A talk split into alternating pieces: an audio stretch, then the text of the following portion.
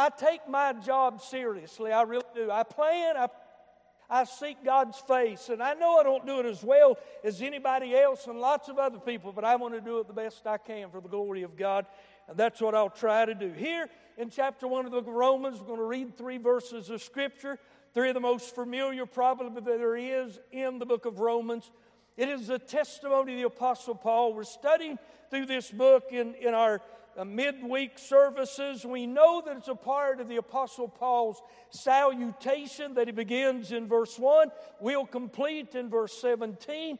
And Paul says this in verse 14 and following I am debtor both to the Greeks and to the barbarians, both to the wise and to the unwise.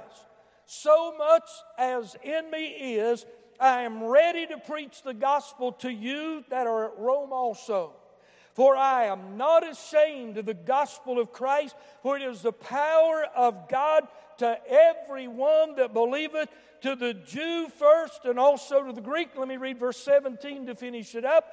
For therein is the righteousness of God revealed from faith to faith, for the just shall live by faith. Father, I'm thankful this morning for the depths of my heart to have heard what I've heard this morning and felt what I felt, God, when I've listened to people tell how a, how a little club, Lord, to deal with children has touched not only the little children, but the adults, Lord, that we're teaching them, that we're carrying Christ in their heart to, uh, to these little children, Lord, that many of them are abused, misunderstood, and oh, in need of the same thing we all are in need of, and that's to know you as Christ as our Savior. Father, we're thankful for the gospel and what it means. It's the good news that Jesus can save anybody and everybody that will. And I pray today, if there be but just one lost among us, God, that you would, Lord, just put the spotlight of heaven upon them. May even now they squirm in their seat and may they realize that they've come to a place, Father, where they need to make a decision about Christ. Save not just one, but all that may be in here lost. Stir our hearts so that when we leave today, those of us that know you as our Savior, we can say, truly, it's been a good place to be. Use me, Lord. Touch this lump of clay. Oh, how I need you. But you know that, God, and I'll praise you for it. Whatever you decide to do and however you decide to use me, I'll give you the praise and the honor and the glory for it all or ask it in that name that's above every name, the name of Jesus, your Son and our Savior, and all of God's people said. Paul said in verse 16 is the text verse, For I'm not ashamed of the gospel of Christ. For it is the power of God to, unto salvation to everyone that believeth, to the Jew first, and also to the Greek. I'm going to talk to you, and I mean briefly, friend, this morning about why the church must preach the gospel. We, we listen, we, we may think that we have choices and options, but listen what I'm going to say. If we're a church of Jesus Christ, if we're a church that's been purchased with His blood, empowered by His Spirit, entrusted by His Word, everything that we do and say uh, in the work of the Lord will be built around one primary thing, and that is the death, the burial, and the resurrection of Jesus Christ.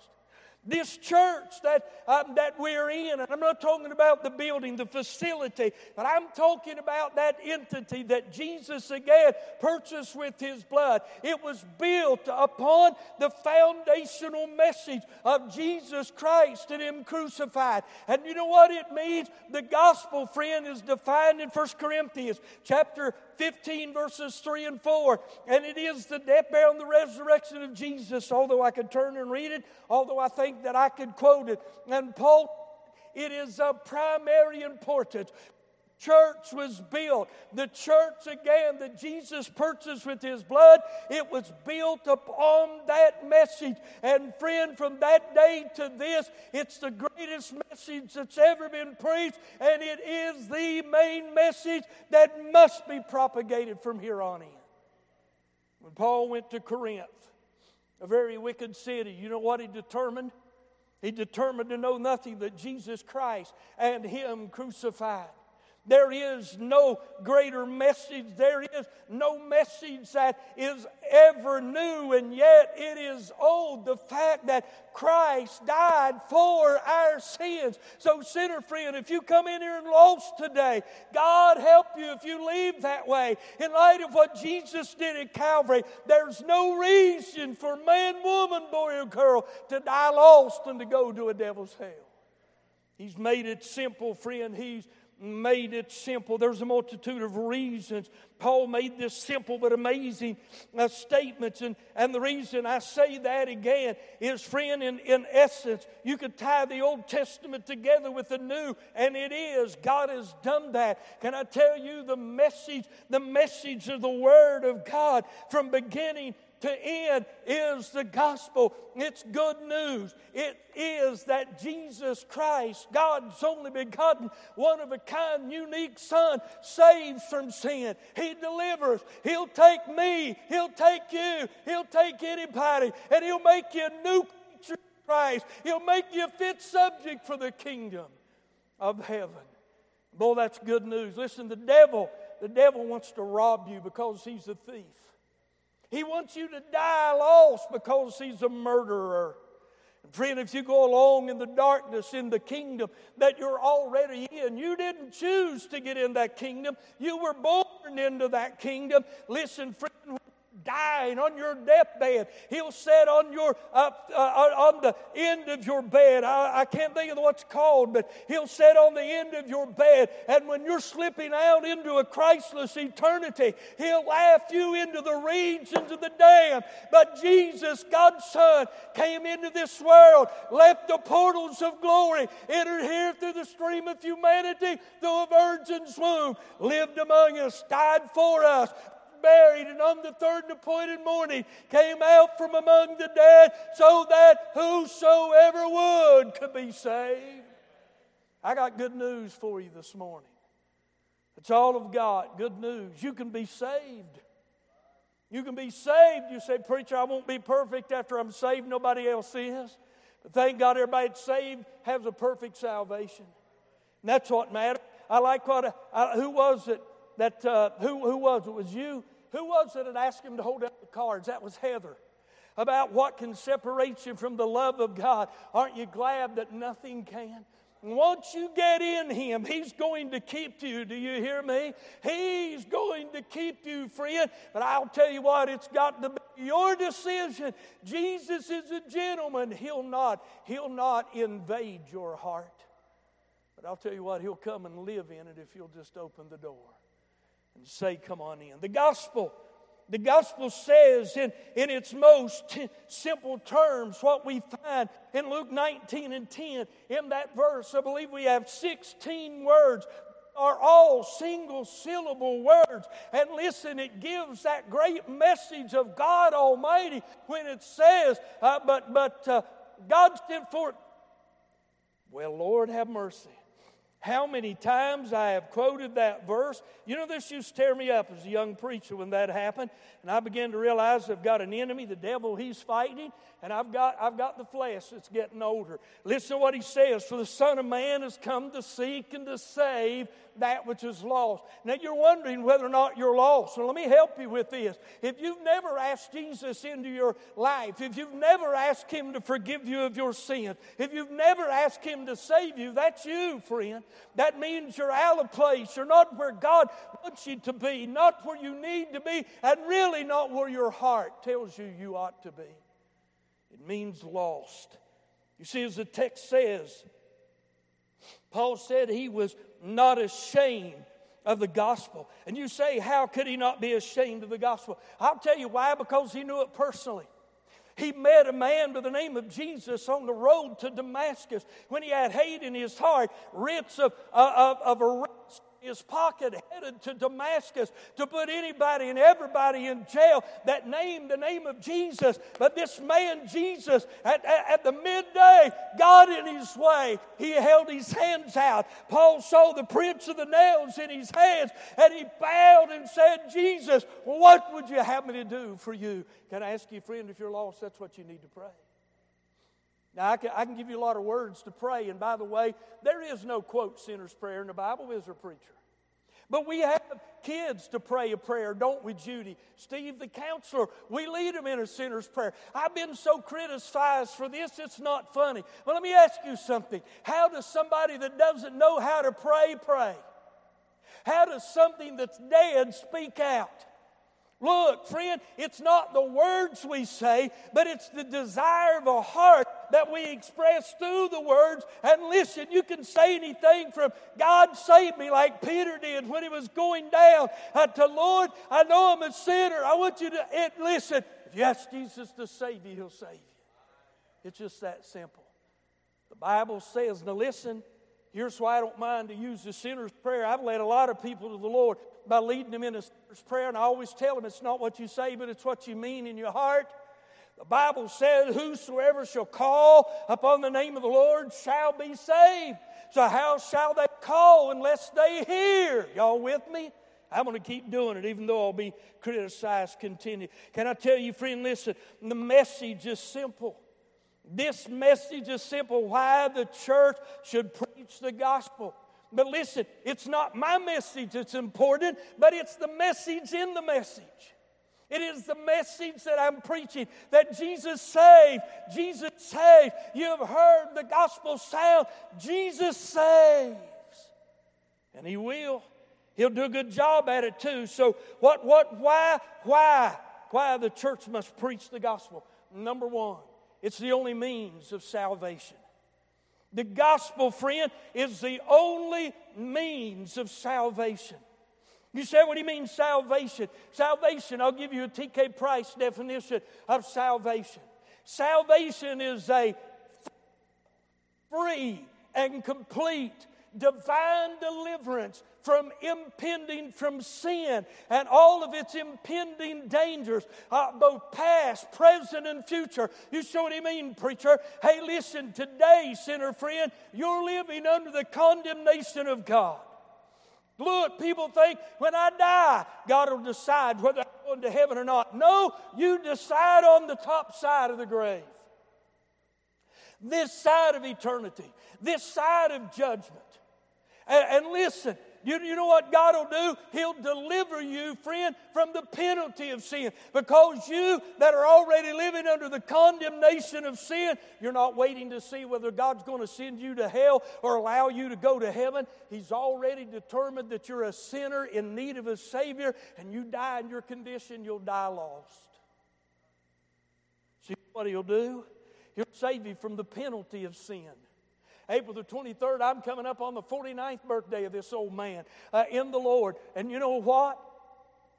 Bless God. I'm happy about it. That was the day He delivered me from dying lost and going to hell. And that's why I got saved. I didn't understand a lot about anything else, but I did understand two things. I knew I was lost. I knew if I died that way, I'd go to hell. But I heard the Holy Spirit within me because I'd heard preachers speak around me that all you got to do is trust Jesus and He'll save you, and I'm glad I have.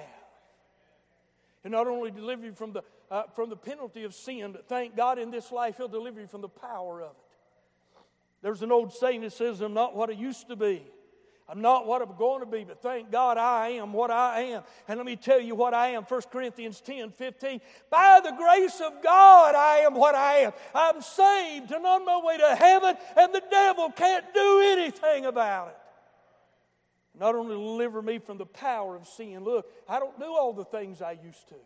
I'm still a sinner. I still, I still uh, mess up. I still sin. I don't call it messing up. I, I, I, call it what it is. I'll even name the name of the sin when I go to God in prayer. But you know what? One of these days, that work of sanctification, that work of salvation that began April the 23rd, 1974, will find a date of completion.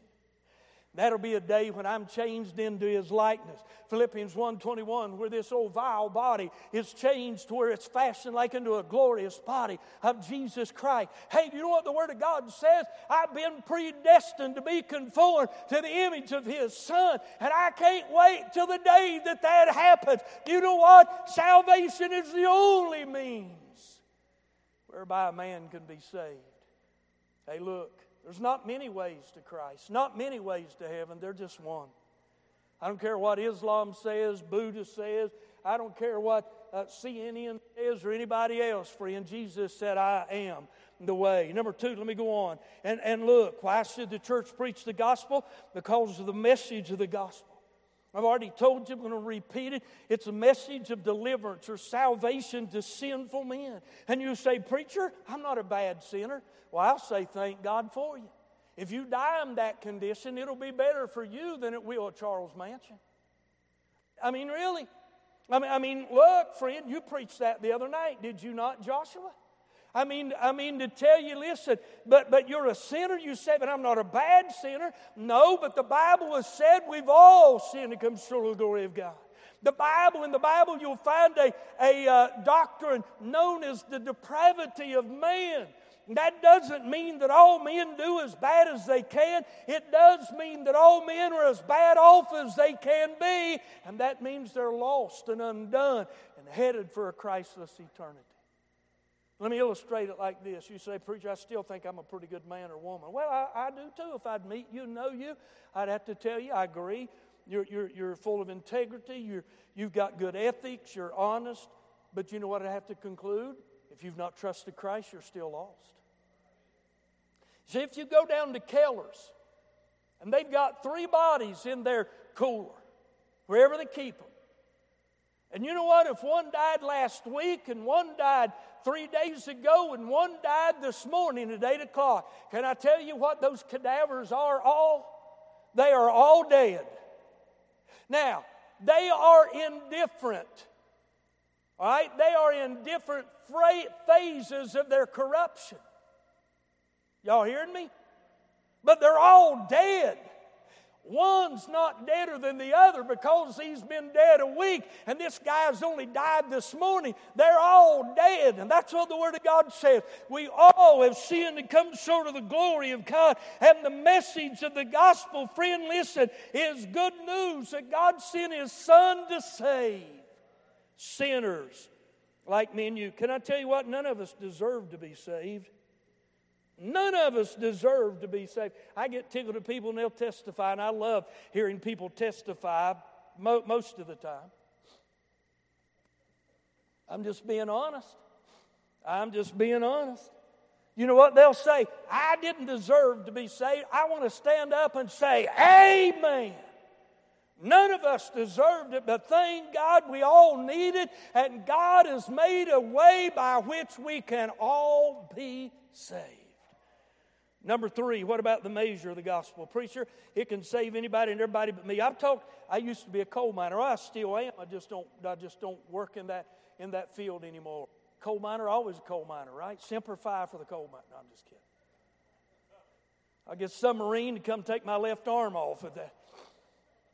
I mean, really, you, you know, you're a coal miner, you're a coal miner. I just don't, don't do it anymore. And I've had, I don't know how many of those guys, and some of them, some of them could be so ungodly, I'm telling you. If nothing else, you get underground, coal miners, they'll be honest. It's a different atmosphere, it's a different world when you get under like 2,000 feet of overburden. You'd be surprised what they'll be willing to talk to you about. They won't be willing to talk to you about in the sunshine. I'm telling you, it's amazing. And you know what? Some of them say, Well, preacher, if I'd come to church, and you know they say this as a joke and whatnot. Somebody said it long ago and somebody else repeats it. If I go to church, uh, the, the, the roof falling. I'm glad to tell you, I know how this, you're in good shape, so come on down. Amen. Come on down. Hey, listen, I know what they're saying. They're saying, in essence, I can't be saved because I did this. I can't be saved because I've been there. I can't be saved because. Can I tell you, friend, listen, I'm about to get happy. It says, John did, the blood of Jesus Christ, his Son, cleanseth us from all sin. There's no big and little that God can't cleanse. He won't miss a small one. It's not that He can't take care of a big one. He'll save you from all your sins. Now, listen, let me tell you this on the end that what He will not do. He'll not save you in your sin. Let me read something to you, and I want to make sure I get it right. I think I quoted the book of Matthew, chapter uh, 1, verse 21, I believe it is. But I believe I can quote it, but I want to make sure that I give, get it right. Thou shalt call, thou shalt bring forth a son, thou shalt call his name Jesus. Now watch this. For he shall save his people from their sins. Listen to me. You're going to say, Preacher, you're contradicting yourself. No, if you just listen to me. When you get saved, God will save you from your sins, not in them. You can't get saved and continue to live the old lifestyle you lived before you professed you got saved. I already told you you won't be perfect and you won't. I could, I could, I could preach that out, teach that to you, let you know we have a propitiation at the right hand of the Father that's always making intercession for us because we always miss the mark. So if you claim to get saved, and you continue in your drunkenness or your doping or your fornication or your lying, your cheating, whatever it may be, the list could go on and on. I would have a question if you got saved.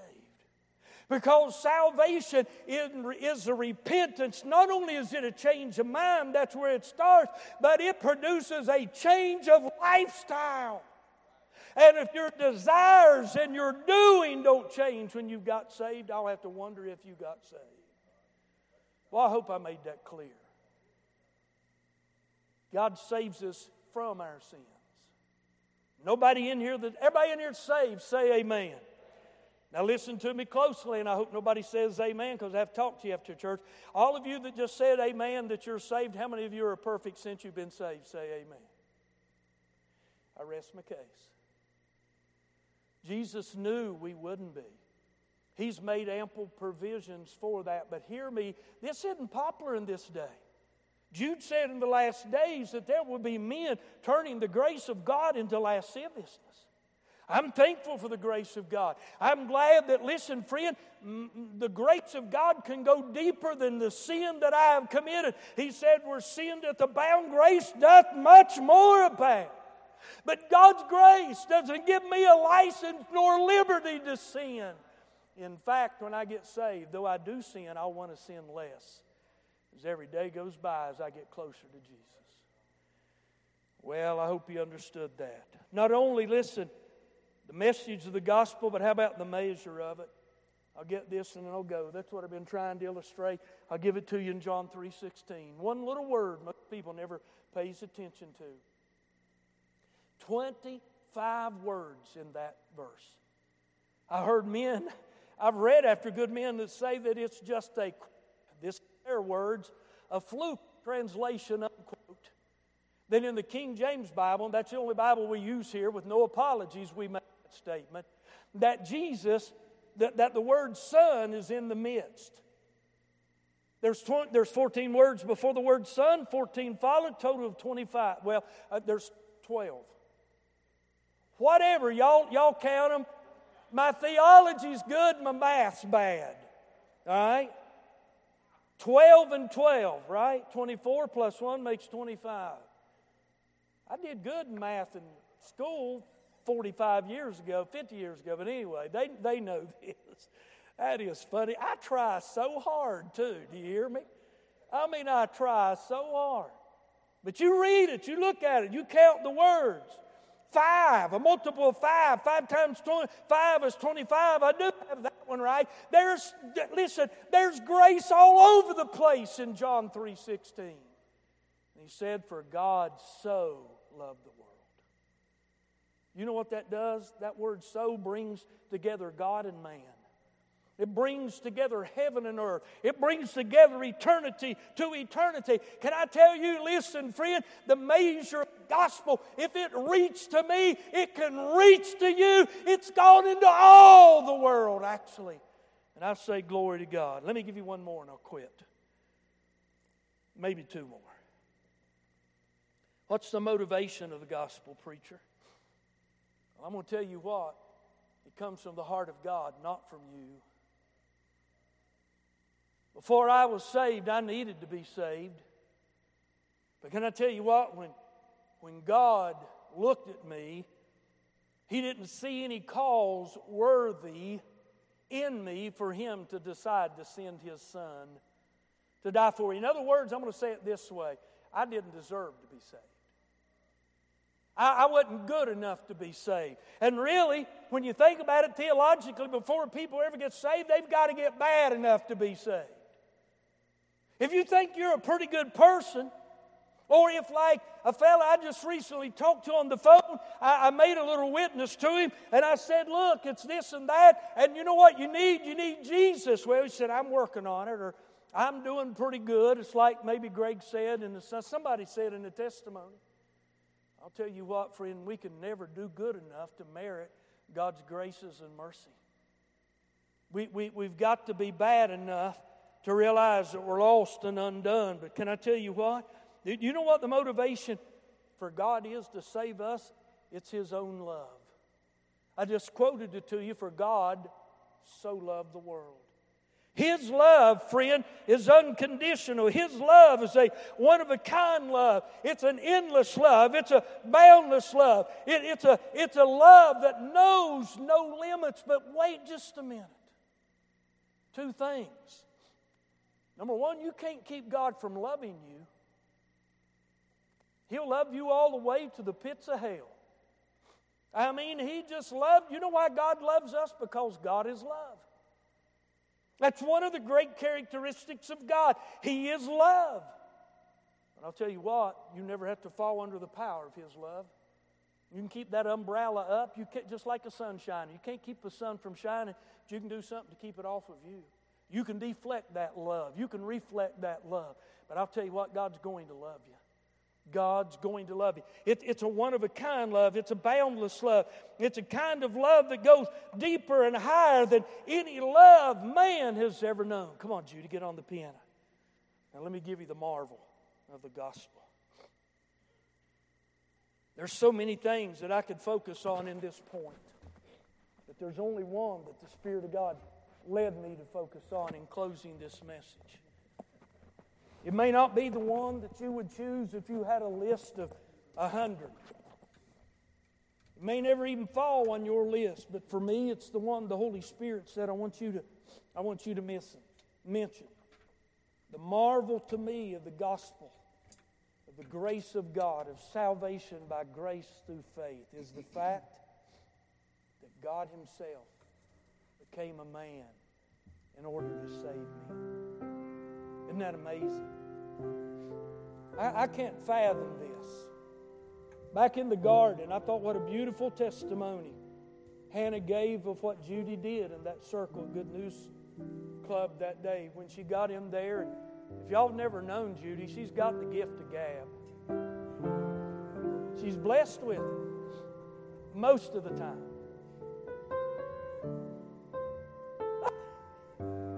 she knows I love her began to tell about Adam and Eve in the garden and took the message all the way to Calvary. You know what that is? She, she preached them the gospel. She told him the gospel. In the garden, friend, this is where this all went off track. God made Adam and Eve perfect, put them in a perfect place, gave them perfect liberty, and said, There's only one thing I want you to do. Don't eat of the tree that's in the midst of the garden. We all know the story. Eve was, was deceived, took of it. Adam ate it with his eyes wide open. He wanted, he decided he'd rather die with Eve than live without her. And there's a great spiritual message there. Don't have the time to even mention. You know what they did when their eyes were open and they became guilty and filled with shame? We're missing that in America, the ability to feel shame. You know what they did? God was facing them. I'll, I'll illustrate this way. They were facing God, and when they when, when they had sinned and God came to them, they turned their back on God and they went away. Now listen to what I'm going to tell you. God sent his son into this world through a virgin's womb. Took upon himself the form of a man, the fashion of a fashion of a man, a form of a servant. He became man, just like man is. In fact, he was called the Son of Man. When, when you looked at him, he looked like any man. He looked like any Jew walking down the street of Jerusalem because he was a man. Pilate said, Behold the man.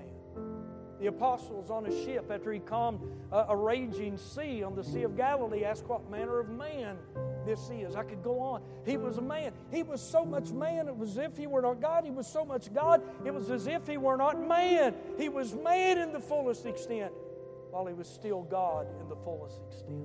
And that marvels me.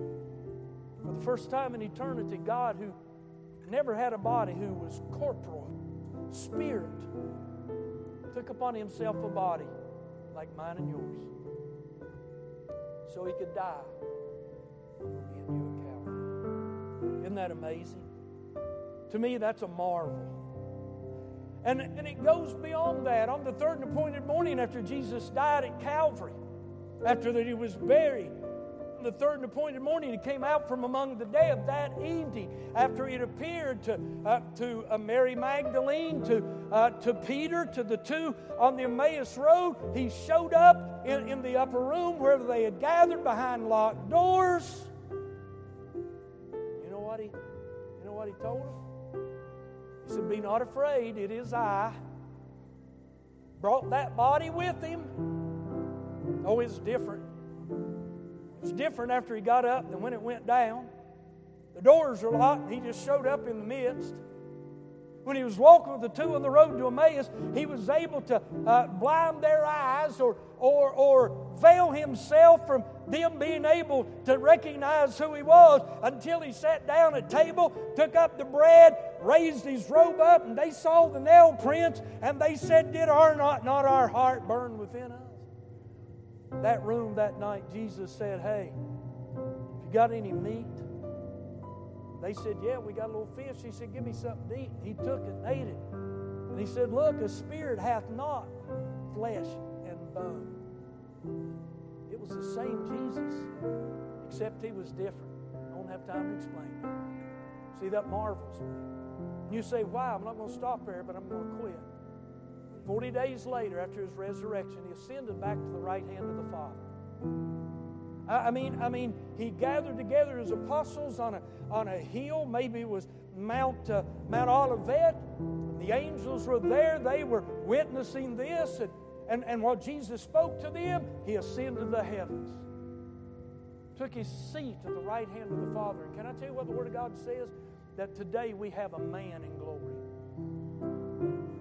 Job, long time ago, cried and said, Oh, if only had a daysman, maybe 9 and 30. A mediator, somebody to come between me and God. And can I tell you, the only one who could have come between man and God was the one who became man that was already God. The mediator has to know both parties. Jesus knew man, he knew God because he was both. Jesus is able to take hold of the hand of man, the hand of God, in a place called Calvary, bring them together. He'll do that for you today. He's coming back, that same man. The angel said in Acts 1.11, You men of Galilee, why stand you here gazing into the heaven? This same Jesus, this same Jesus that you see ascending would descend again in like manner. He's got a body. The Bible says that there is one mediator between men and God, the man, Jesus Christ. So today, why does the church preach the gospel? For these things and a whole lot more. Let me sum it up and simplify it for you that are lost. The only way you can be saved is hear that message of deliverance. The only way that you can get to heaven is by being saved by the grace of God. The only way that you can come to know Christ as your Savior is to repent of your sins and receive Him as such. And He died to